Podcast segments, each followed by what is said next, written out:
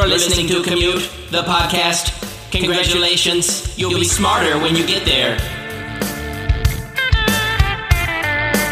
What up? Welcome into Commute, the podcast. I'm Dave. And I'm Jay. And we are about to take you on a deep dive on three topics that we find interesting, and we're betting that you might just find them interesting too. We can promise you this you'll be smarter when you get there. On this edition of Commute, the Bermuda Triangle. I mean, do I really need to say anything else? If you do the crime, you should do the time. But what if you do the crime, but you weren't awake when you do the crime? Should you still do the time? We investigate the legal question can you be held accountable for what you did when you were sleepwalking? Some of the greatest things in life happen purely by accident. This week, we explore a few world changing inventions that came about as the result of trying to do something else. All of that on this edition of Commute. Let's get it. Jay, what is something that you know isn't true, or at least you're probably sure it isn't true, but there's just enough mystery around it that you still feel a little anxiety? Like, for example, there was a movie that was released a few years ago. Okay, and let me say just how unusual it is that I've even seen this movie because you know me, hate horror movies. You're the same way. Jay, it's a movie called The Strangers. Now, surely you haven't seen this movie, but I'm sure you've heard of it. No, I, as previously been stated on this podcast, um, it's been one of our early episodes, but you and I both do the thing where we don't watch horror movies, but we are aficionados of reading the synopsises of horror movies on Wikipedia. Yeah. So I have read the synopsis of The Strangers, Yeah. but I will never watch The Strangers. And I will say, before it went behind a paywall, and we've talked about this on the show in the early days, I used to love going to the, uh, I think it was called When Can I Pee? It was like this app where it would tell you the points in the movie that you can skip for whatever reason. They'll tell you what happened. Uh, that was great because then you'd know when the scary parts were coming and you just pretend you like don't have look to like pee. a huge wimp in front of all your friends, yeah, you know, when you jump and stuff. And I tried to use uh, that spoiler site whenever I lost that bet to you a few years ago. I went to see it, uh, as we've talked about before, um, but it was behind the paywall, so I had to stand in that little hallway, you know, outside the actual theater, and just kind of poke around the corner. And if anybody came out, I pretended like I was on my phone, you know, or whatever, like taking an, an important call. Uh, but anyway, uh, spoiler alert, uh, once again, even though The Strangers came out in like 2008. Uh, you never know. Spoiler alert on this, okay? Uh, but quickly, here's The Strangers, which I have seen. It's about this couple who goes to a house in a somewhat remote location while on a trip together. And in the middle of the night, three psychopaths, the strangers, start terrorizing the couple by trying to get into the house and kill them. That's, that's really the plot. So uh, it's just quality, life giving cinema, let me tell you. Uh, but anywho, at the end of the movie, the couple asks to the strangers, the couple's like they're chained to chairs or whatever, they're getting ready to die. Why are you doing this to us? And uh, the strangers say, in like the most evil way ever, because you were home. I mean, like really chilling. I saw this in college, so I was I was a grown man. It's been a long time, but I was a grown man. I ran from my house to my car for like three weeks afterward because I knew they weren't going to get me, but I also knew that there was a slight chance that they could. So, with all that said, how about you? What's something you know isn't true, but you're still kind of scared of it? I kind of picture that like when you walk around your house, you just like whip open closets super fast, like ah, gotcha, like even like just to make sure you know that there's no like serial killer. I, uh, you know, I'm sure every millennial that listens to this can relate to what I'm about to say, but I was uh, sort of subjected to watching the Final Destination movie, Ooh, yes. and uh, you know, I saw the scene. I mean, you know, the one that I'm Yeah, talking about, yeah. yeah, and. So now, yeah, anytime I'm driving behind a log truck, I know it's secure. I know it's not going anywhere, but there's just, and it's not even just a log truck, it's just like anything that's being hauled. It's like I have this alternate sort of flash reality where it's like I picture it just crushing my car, coming through my windshield or whatever. It's, uh, it's probably going to stick with me for the rest of my life. I still think it's kind of valid. Could happen. But Jay, uh, something that has always kind of made me feel this way is the Bermuda Triangle. Like I know that it can't be real, but still, it could be. It came out of somewhere, right? A source of interest for sailors, researchers, and internet sleuths, the Bermuda Triangle is a 500,000 square mile section of the Atlantic Ocean referred to as a triangle because its borders are built around Miami, Puerto Rico, and the island of Bermuda. Reports of bizarre and unexplainable activity in the area date all the way back to the days of Christopher Columbus, who reported that his compass went haywire in the area while traveling to the New World. But Jay, the triangle really earned its reputation after a string of unexplained disappearances happened during the 20th century. One of the most famous incidents was the disappearance of Flight 19 in 1945. Flight 19 was a group of five U.S. Navy torpedo bombers that vanished during a training mission over the Bermuda Triangle. Despite extensive search efforts, no trace of the planes or crew was ever found. Another incident happened in 1963 when the SS Marine Sulphur Queen sank near Key West, Florida. Life preservers and other items were eventually found, but the crew and the wreckage never were. But Jay, aside from those two, much of the legend around the Bermuda Triangle has been found through the years to be exaggerated or just completely made up. In fact, according to our friends at the History Channel, incidents in the area aren't any higher than any other somewhat heavily trafficked ocean area. Theories about the triangle, though, abound. Everything from it being a portal to an alien dimension to a supposed underwater crystal that causes illness and disrupts navigation equipment. But, Jay, the real reason for the so called mysteries, well, I, I, hate to break it to you, but it's a lot less, well, interesting. The area is prone to sudden and violent storms. And also, the power of the Gulf Stream currents, well, they've disrupted navigation equipment for years to the point of malfunction in many cases. Regardless, though, Jay, there's something just powerful about our imaginations, and I don't think I'd willingly go across the triangle. I don't care what kind of proof we have. How about you? You up for a deep sea adventure or not? Uh, I mean, the deep sea is scarier than any conspiracy that anyone could ever uh, knit together. but, you know, this is going to be devastating for conspiracy theory Facebook when they hear this. I mean, how are they going to react to the news that it's just storms or whatever? I know. I hate to be the person that's breaking that news to them. I will say, though, in thinking about the deep sea, uh, we were watching Finding Nemo, uh, my sons and I, and there's a, uh, in the first one, there's an anglerfish, which has got to be the scariest fish. Yeah. It's got that little light and all those teeth. It's nuts, man. Everything about the anglerfish is insane. Just go look it up. We, we, maybe I should do a segment on the anglerfish because it, everything about it, I'm telling you, is crazy. Like when they mate, they just stick together forever. I don't forever, think I'm ever. Uh, I think it's forever. I think that's true. I'll have to have to confirm. like a Lego. Just throwing things out there. Just permanent Lego. just throwing it out. Yeah, that's true. That's hundred percent true. Don't you know what? Don't even look it up. Just take it at face value. So, Dave, you and I have known each other for a long time, and there have been a few occasions throughout our history where we may be like traveling together to visit a friend out of town or something like that, and they only have like one guest bedroom. And anytime these types of situations have come up, and it's only been a handful of times, but you have blatantly refused to sleep in the same bed as me, almost like aggressively so, to where I've had to sleep on couches, floors, because you always have to have the bed. But uh, what's the deal? Do you want to try to defend yourself? You make it sound like it's a snobbish thing, and that's a great narrative that you're writing.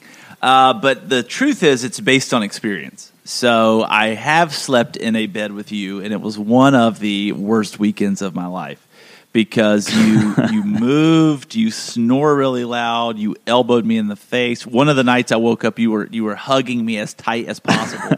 well, uh, it's a horrible experience, so I'm just not interested in doing it again. Well, I cannot be held accountable for the things that I do in my sleep, and we're about to see if I could be held accountable from a legal perspective if I did anything in my sleep. But Dave, if you have ever woke up in the middle of the night and found yourself kind of standing in a strange place or doing something unusual without any memory of how you got there, you may have experienced sleepwalking, a parasomnia disorder that affects only about 4% of adults.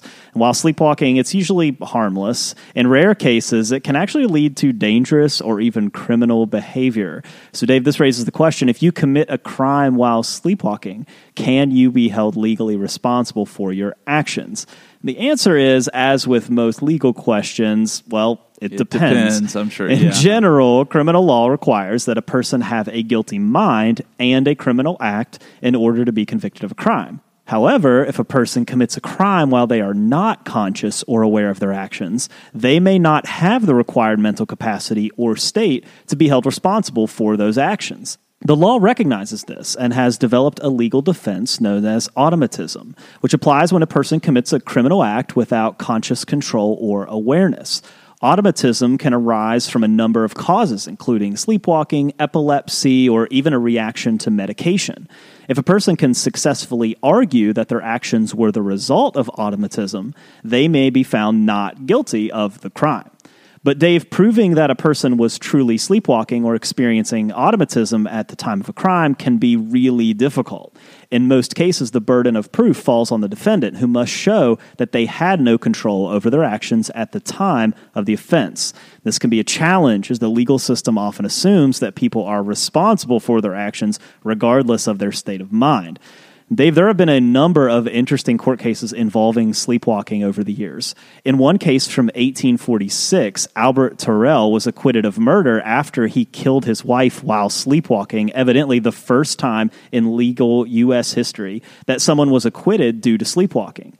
The court found that he was not conscious or aware of his actions at the time of the offense and therefore could not be held responsible for the crime. More recently, in 1991, a Canadian man named Kenneth Parks drove 14 miles to his in law's house while sleepwalking Okay. and attacked them with a tire iron, killing his mother in law and injuring his father in law. And Dave, get this. Parks was acquitted of murder after his defense team successfully argued that he had been sleepwalking at the time of the attack. He probably stopped and got gas too. Well, how else are you going to get there, you know? but Dave, not all cases involving sleepwalking have resulted in acquittal. In 2009, a man in England was convicted of sexually assaulting a teenage girl while he was sleepwalking. The court found that the man's actions had been voluntary despite the fact that he was not conscious at the time. Another case involves Scott Falater, who was convicted of killing his wife by stabbing her 44 times in 1997. Falater claimed that he was sleepwalking at the time of the murder and had no recollection of the event. However, his claims were not accepted by the court, and he was convicted of first degree murder. The court concluded that Falater's actions were too complex and purposeful to be the result of sleepwalking. So, Dave, while it's possible to be found not guilty of a crime while sleepwalking or experiencing other forms of automatism, it is not a guarantee. Each case is pretty unique and will depend on a variety of factors, including the individual's history of sleepwalking, the nature of the crime, and the evidence presented in court. Makes total sense. Uh, I mean, his actions were too complicated. Were too complicated. So he stabbed her forty-four times. Not driving a car fourteen miles. That's not too complicated. But stabbing somebody forty-four times is. Uh, I don't know about you when it comes to sleeping, by the way, but I've always heard that you should never wake a sleepwalking person. Uh, according to Northwestern medicine myth, you should wake a sleepwalking person. Yeah, they might try to Especially before they might stab stab, you you jump in the 44 times or attack you with a tire iron. So you should definitely wake a sleepwalker.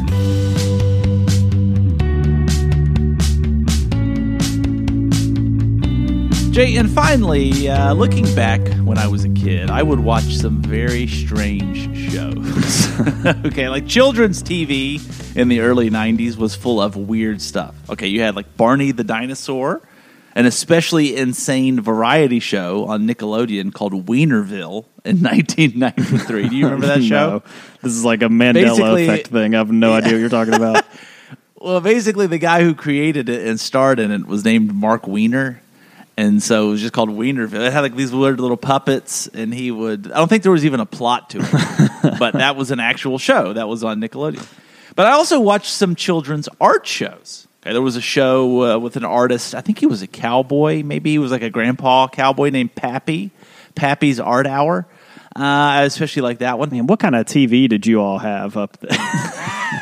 I haven't heard of any of this stuff. Wienerville, Pappy's Art Hour.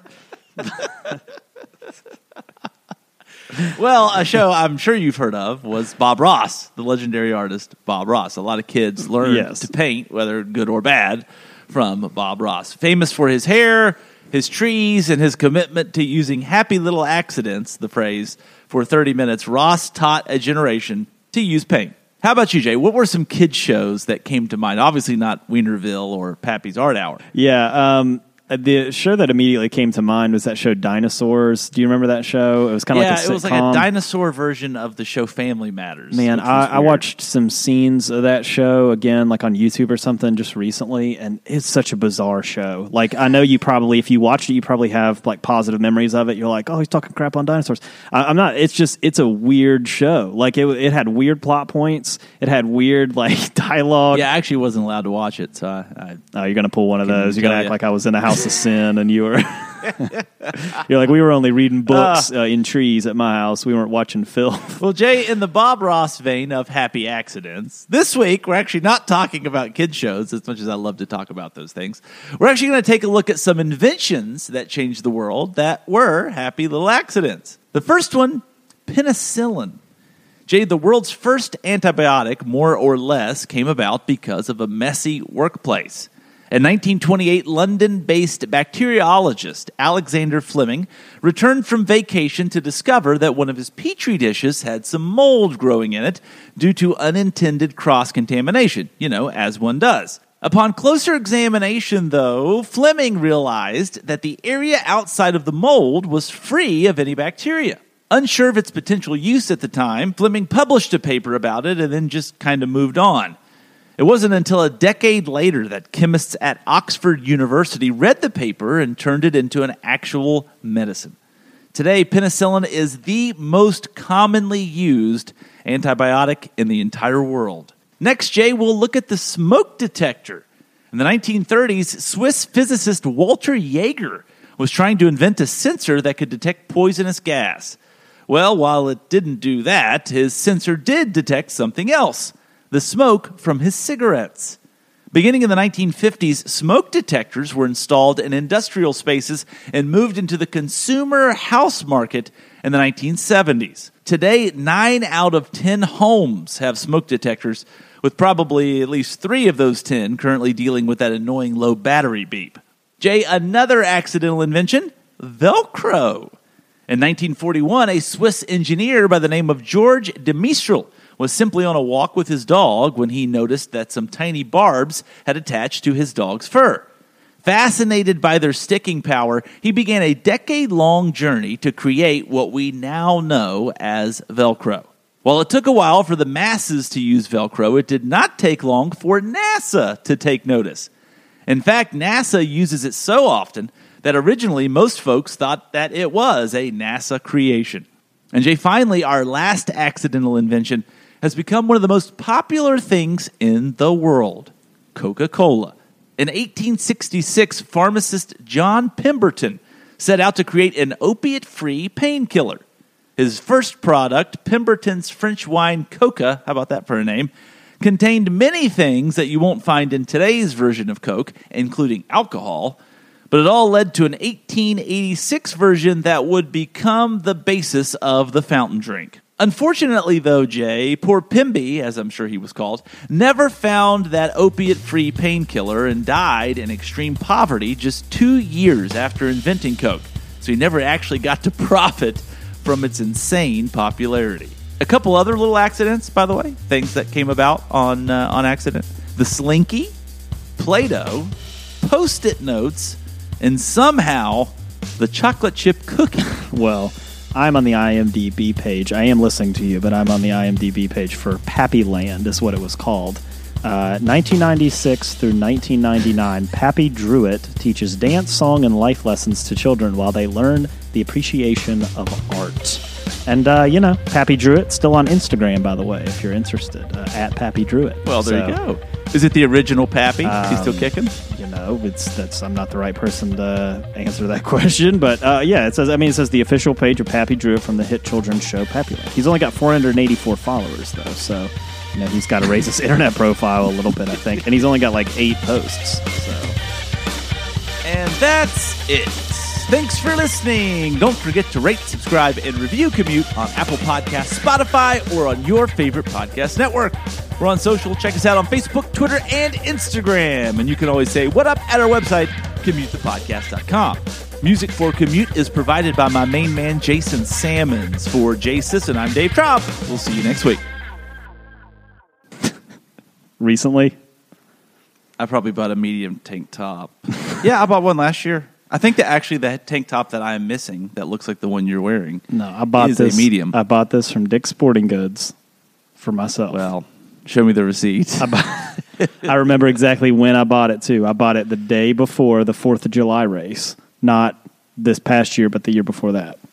All I'm saying is I have that exact tank top and I can't find it. And I'll show you a picture of me in the tank top from the July Fourth race, and I wore it the next day.